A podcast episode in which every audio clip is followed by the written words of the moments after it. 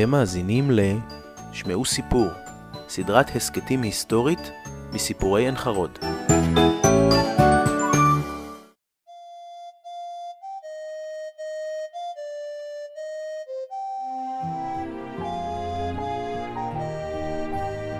אם תרצה לזהות עין חרודי בכל מקום על הפלנטה, תאמר רק שתי מילים. טיילתי בעמק. שתי מילים שהפכו לקוד חברתי. לקראת חג המאה בחרנו להקדיש פרק שלם לשירי המקום, שרבים מהם נכתבו על ידי המחנך משה כרמי. סמדר כרמי גיברמן, בתם של עברייה ומשה כרמי, עזרה לנו לפצח את הקוד. סמדר עמדה על כוחה של המוזיקה בימים הראשונים. חומרית לא היה כלום, אבל הרוח עלתה על גדותיה. ההקלטה נערכה על ידי עמי גרדי בשנת 2021.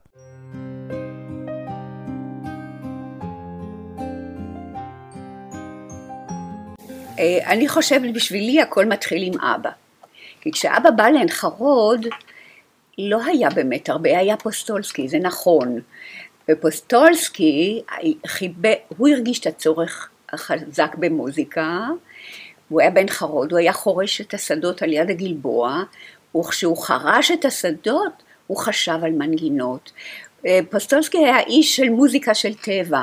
הוא לא למד בכלל, גם בבית הספר הוא לא למד. הוא היה אומר לאימא שלום ולאבא, וכאילו הוא הולך לבית הספר, ואחר כך מסובב את, ה, את הדרך והולך אל הנחל.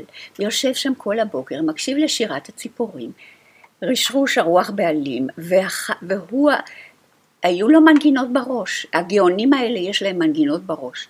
ואז הוא כתב, וככה הוא התחיל את הסדר של עין חרוד. כשאבא בא לעין חרוד, זה היה שנת 25 וזה הסדר אולי אפילו קודם, בעצם 24, שפוסטולסקי חיבר את המוזיקה ההתחלתית של עין חרוד, של הסדר. ואז אבא בא עם הליפט הגדול, זה זרובבל מספר כל כך יפה, שהוא הביא כינורות וחצוצרות ופסנתר, אה, הרמוניו בעצם, והמון תווים והמון אומנות, הביא תרבות לעין חרוד. וכל חברת הילדים נעמדה מסביב לליסט, ואבא פתח וראו את כל הכלים, תיבת הפלאים, תיבת הקסמים, כל המוזיקה הזאת, ומאז הייתה דחיפה גדולה מאוד למוזיקה בעין חרוד, וגם הקהילה, שזה לא רק נגינה, נגינה וגם שירה. לא היה ילד שלא היה חייב, אם זה בן שילמד כינור, אם זה בת שתלמד פסנתר, כולם. אה, ישראל למשל נורא רצה, ישראל סמילנסקי נורא רצה לנגן פסנתר, אמרו לו לא אתה תלמד כינור, הוא לא רצה כינור. אז כל חייו הוא רצה ללמוד פסנתר ולא הגשים את המטרה. ניגן אקורדיון, אבל זה לא אותו דבר.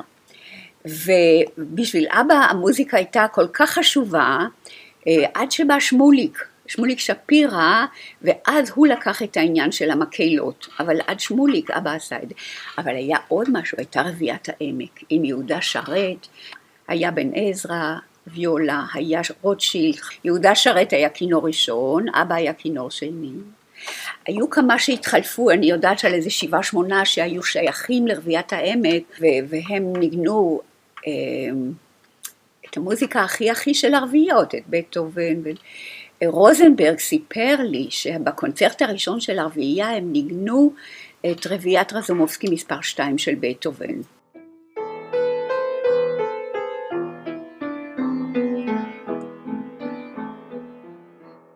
מרתק אותי לחשוב. כן. אנשים עובדים בבית בתנאים נורא קשים. איך יש להם זמן גם ל...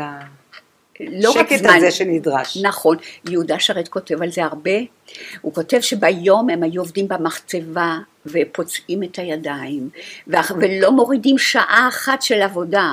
ואחרי זה כשחוזרים לפנות ערב מתקלחים וארוחת ערב ואז הולכים לעשות חזרות עד השעות הקטנות של הלילה. מונעים שינה הכל בשביל המוזיקה. זה היה ברור אה, זה סיפר אה, גם חגי, גם גדעון ברויד, אה, גם כל מיני סיפרו שאין ילד שלא נכנס לבית ספר ולא עבר מבחן אצל משה כרמי. אבל איך נוצרו השירים שמזדמזמים בראשנו כבר דורות? אבא, אבא היה באידיאולוגיה ש, אה, שלא רק מורה, אדם צריך להיות מעורב בכל. אז הוא היה הולך עם הילדים לעבוד אחרי הצהריים, אה, לדלל את התירס ואת הסלק ואת כל מה שצריך, מה ש... על הברכיים, כמו כל הילדים. והיה מחבר שירים בשבילם, את יודעת, יש שירי חקלאות, שירי עבודה של חברת הילדים, אה, אבל כולם, שאני אשמיע למשל,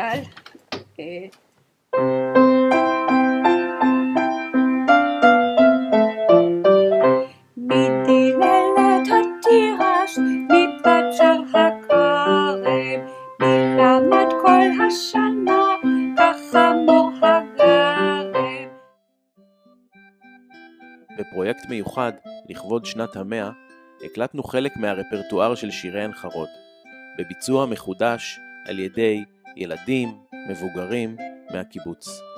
העיבוד, הניצוח של אילון אבירם. השיר הראשון שנשמע הוא "מי דילל את התירס". המנגינה, כפי ששמענו, היא של וולפגנג עמדאוס מוצרט. המילים של משה כרמי.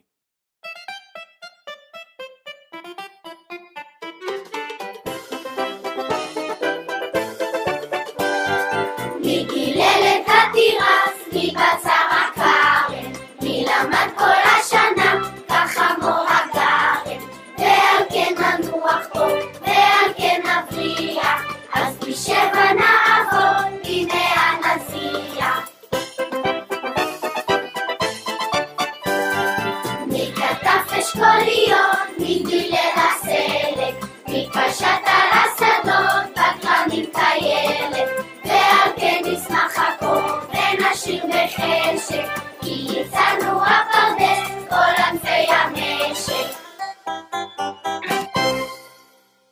הילדים תמיד הכירו את כל, את התרבות האירופית שאבא הביא משם, כי הוא היה בגרמניה ארבע שנים, והוא הביא המון שירים, תרגם אותם לעברית, ועשה מהם שירי הבריכה. יש לי תמונה של הבריכה, בריכת האפר שם, עם התאנים והכל, ושאבא עומד מול חברת, אה, קבוצה של ילדים גבוהים, בטח כיתה י' י"א, מלמד אותם לשחות. כתוב, משה כרמי מלמד את הילדים לשחות.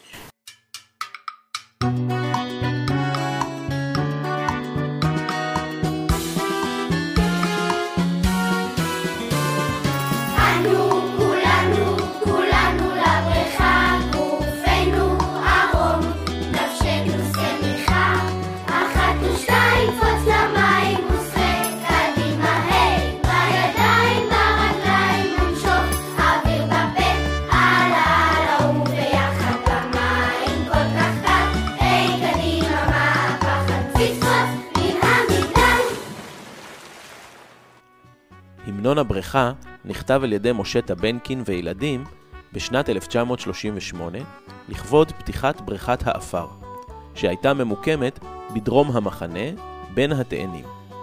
אותה בריכה שמורה לראשוניות. אם קפצת מהמגדל, העלית צונאמי של בוץ מהקרקעית. בשנת 1951 הוקמה בריכת הבנים במקומה הנוכחי.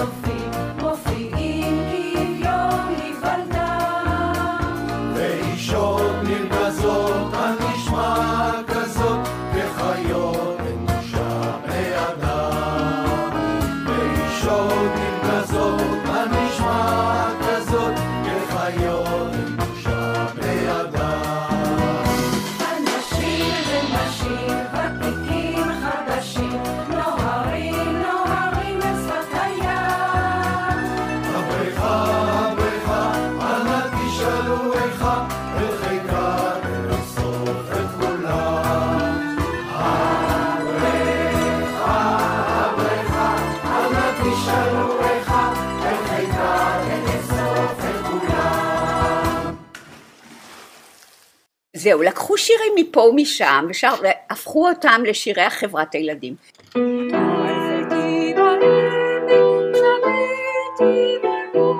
עכשיו המנגינה היא היסוד של מאות מנגינות, זה, זה שטנץ נורא טוב.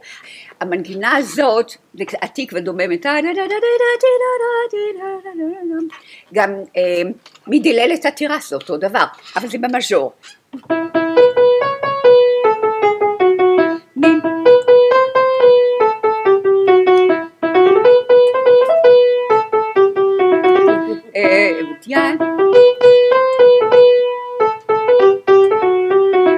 זה יסוד שאתה מתחיל מהטוניקה, מהיסוד של הסולם, הולך אל הציל החמישי וחוזר הביתה.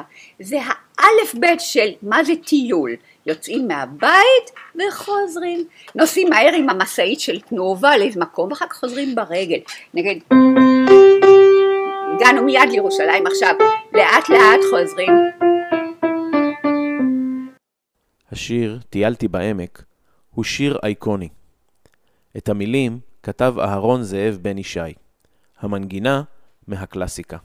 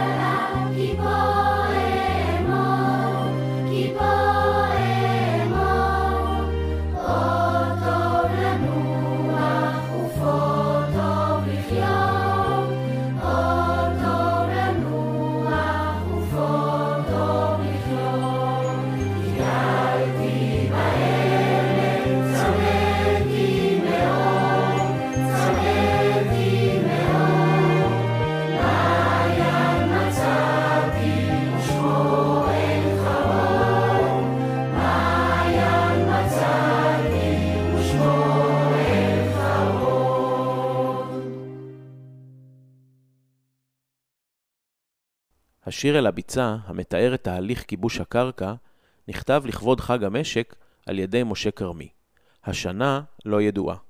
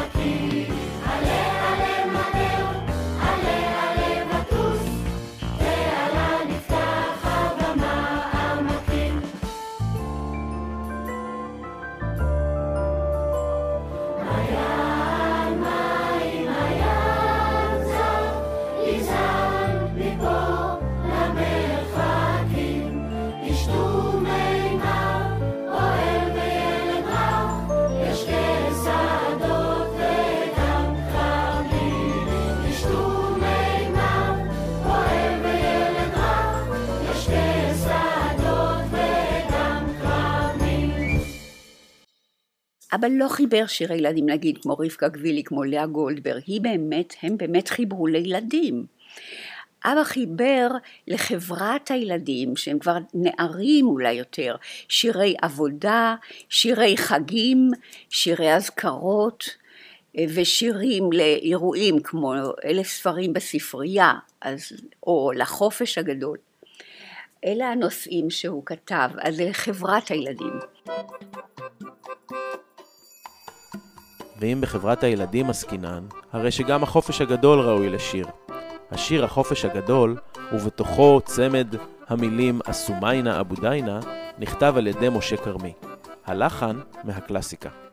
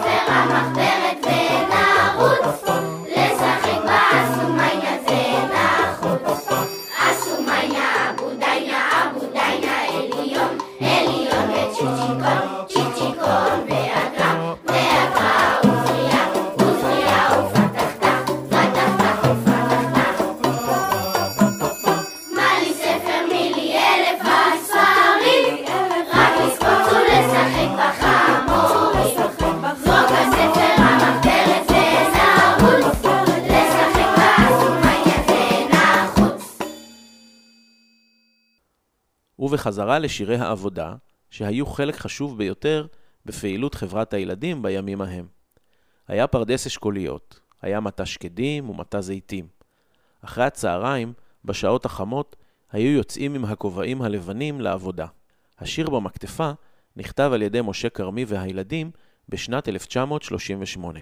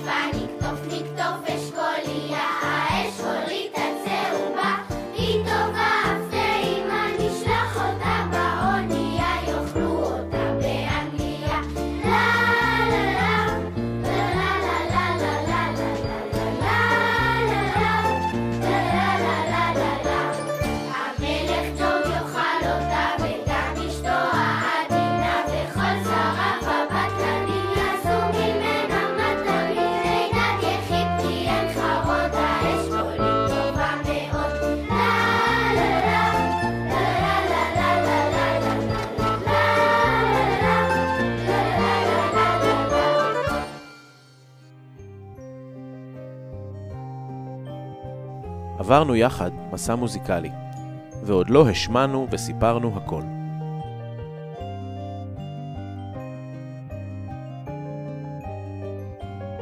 האזנתם לפרק נוסף של סדרת ההסכתים שמעו סיפור, המביאה אליכם את הקולות, הדמויות והסיפורים מהעבר. נתראה בפרק הבא.